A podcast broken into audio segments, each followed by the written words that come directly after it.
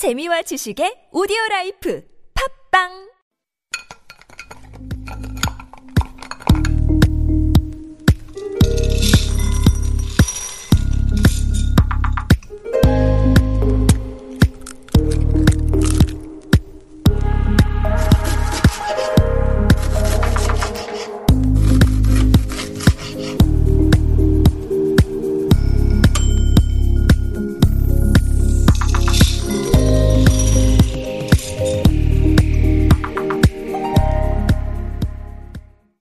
Hello. My name is Matthew Chung. Welcome back to Super Radio. This is Korean Delicacy on TBS EFM 101.3.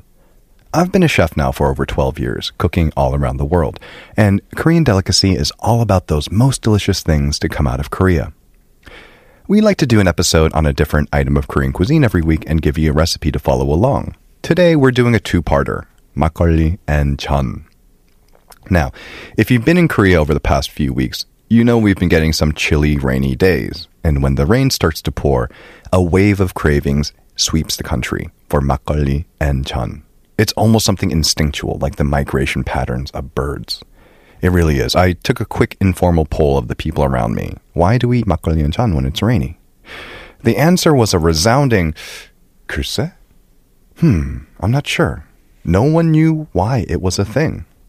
We don't even know why we crave it, but there's something about the combination of a crispy pancake dipped into a salty yangnyeomjang, washed down with a creamy, sweet, tangy, unfiltered rice wine that just hits the spot. So today we're going to talk about this iconic combination, as well as taking some time to go into each individually, with recipes as well, of course. Makgeolli chan, let's go. Okay, so let's start with makgeolli, unfiltered Korean rice wine. If you've never had it before, generally it's milky white, lightly sparkling, a little sweet, a little tangy, a little bitter. Some are a little yellowish, some are very sweet, some have lots of acid. It's really all across the board. The flavor, well, imagine yogurt without the dairy, if that makes any sense at all. If you've ever had rice wines from other parts of Asia, it's similar but has the creamy quality to it due to being unfiltered as well as a pleasant bitter edge. It's the oldest alcoholic beverage of Korea. There are records of yode, a cloudy rice wine from the Three Kingdoms period. For centuries, it was brewed at home and was the drink of the people, which is why it's also been called nongju, farmer's wine or agricultural wine, or takju, opaque wine, over the years. But makgeolli is generally what it goes by today, although you can throw around an old school term if you're feeling feisty. It's seen a resurgence lately, beginning in the late 90s, early 2000s, about a half a century after low sales. With the 60s and 70s, you, you saw rice sort shortages, new imported alcoholic beverages, and cheap soju on the rise. So by the late 80s, makgeolli eventually dropped from the number one spot. During this time, makgeolli was cheaply mass produced with fillers, industrial fermentation starters, and artificial sweeteners. It wasn't until the early 2000s when this renewed interest in the beverage has resulted in a higher quality artisanal versions being produced. When you have it today, you'll generally see it served in one of three ways from the bottle, usually plastic, from a ceramic bowl with a ladle, or from a brass kettle.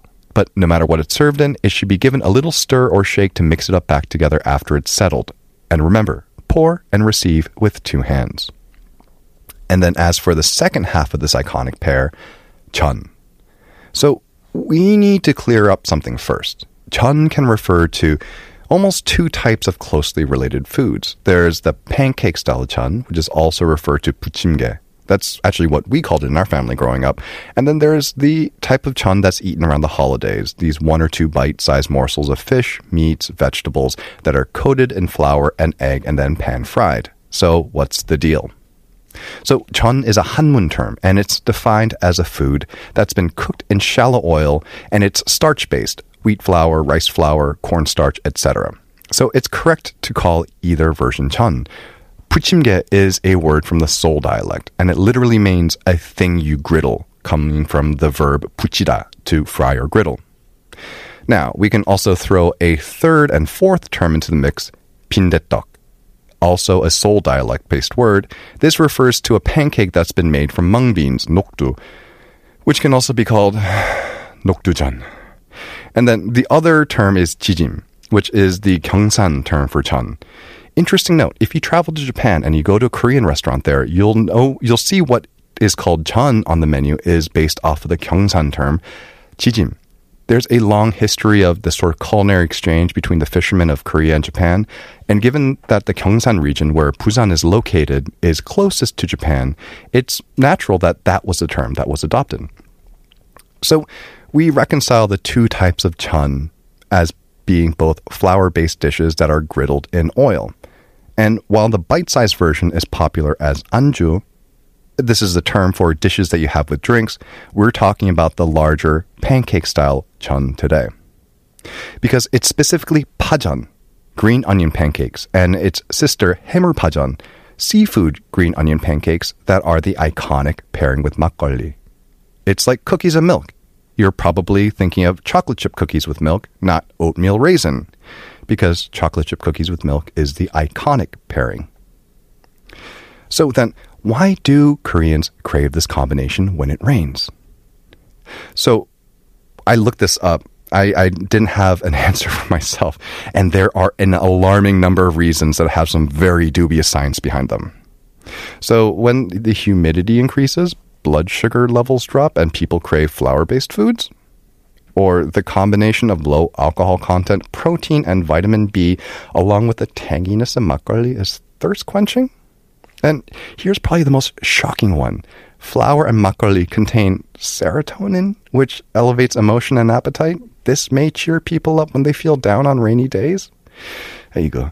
Um, so, a common trend among pundits worldwide is this tendency to equate food cravings with nutritional deficiencies. That it's somehow our body telling us that we need salt in our system when we're reaching for a bag of chips. That pregnancy cravings are a signal of what the baby wants. If it only were that simple. Okay, so the important thing to understand about cravings is that they differ from hunger in one important way. Hunger is physiological. Your body needs food. Your stomach sends a signal to your brain via the vagus nerve that it's time to eat. Cravings, however, are a lot more complicated. A lot of psychology, anthropology, and a dash of biology go into explaining why we crave the foods we crave. Creating associations with certain foods means that you're creating mental connections. The more that association is experienced, the stronger that connection becomes. So, here are the three most compelling reasons why we drink makgeolli and eat chun when it rains. So, weather has emotion tied to it. Sunny days are happy, rainy days are sad, is the general consensus. Many people turn to comfort food when it rains, and chun is up there with the most comforting of Korean foods. Warm, crispy, oily, and starchy. In fact, it's something that pancakes around the world kind of share in common, being a comfort food. On a side note, some say that the sound of rain mimics the sizzling sound that pajan makes when it's frying in the pan. While this isn't something I personally experience, those that do seem to be very adamant that the effect is real. I can see how, though, that if that association is made, how it could be a powerful one. And by the way, the onomatopoeia for sizzling in Korean is jigul And if you're curious, the onomatopoeia for jiggling, like a belly, is chulong chulong. Now you know. Again, so here's number two working with the assumption that rain is sad weather. In a given culture, beverages are imbued with meaning. Broadly speaking, soft drinks are seen as childish, tea is seen as calming, soju brings out fiery excitement, wine is for romantic evenings, and makgeolli is this for discussion and contemplation. Again, broadly speaking. It may be the alcohol content, 6 to 8%, its rustic heritage, or its artisanal nature, but makgeolli's image certainly feels a lot slower than the image of, say, spiced rum. And this is the uh, association that I personally have with makgeolli. It's for those days where you want to chat away with a close friend for hours, having one of those rainy day deep conversations that result in a lot of sighing and staring off into the distance. And chun is just the perfect pairing for that drink. Starchy and crispy meets tangy and creamy. Not to mention that chun is a great dish to kind of pick at when you're lost in thought. So here's number three, the third reason. So long ago, back when Korea was still a largely agricultural society, soju was still brewed from rice, and being a distilled liquor, expensive or for the elite classes and special occasions. Makgeolli was the everyday brew, and when it rained, farmers couldn't work in the field, so they take the day off with a pot of makgeolli. One of the most powerful ways that associations are created through food is when they're passed down. It becomes something that's so accepted that we don't even question it. Why do Americans eat turkey with cranberry sauce, even though there are barely any other instances of eating poultry with fruit in the rest of their cuisine? Historical reasons exist, sure, but most people don't think about it. They just enjoy it. So now we know the what and the why. Here's the how. How to make pajan to enjoy the next time it rains. So, chun is a remarkably forgiving batter. When we make it at home, we rarely measure ingredients. At its simplest, it's flour, egg, and water. Mix your ingredients until a thick but still pourable consistency is achieved, but we're not going to do basic today. So, for this version, you're going to need three types of flour all purpose wheat flour, potato starch, and glutinous rice flour. They each bring a different thing to the table. Wheat flour gives it its body and structure. Potato starch brings the chew, and the rice flour brings the crisp. The ratio is 2 to 1 to 1 AP flour, potato starch to glutinous flour.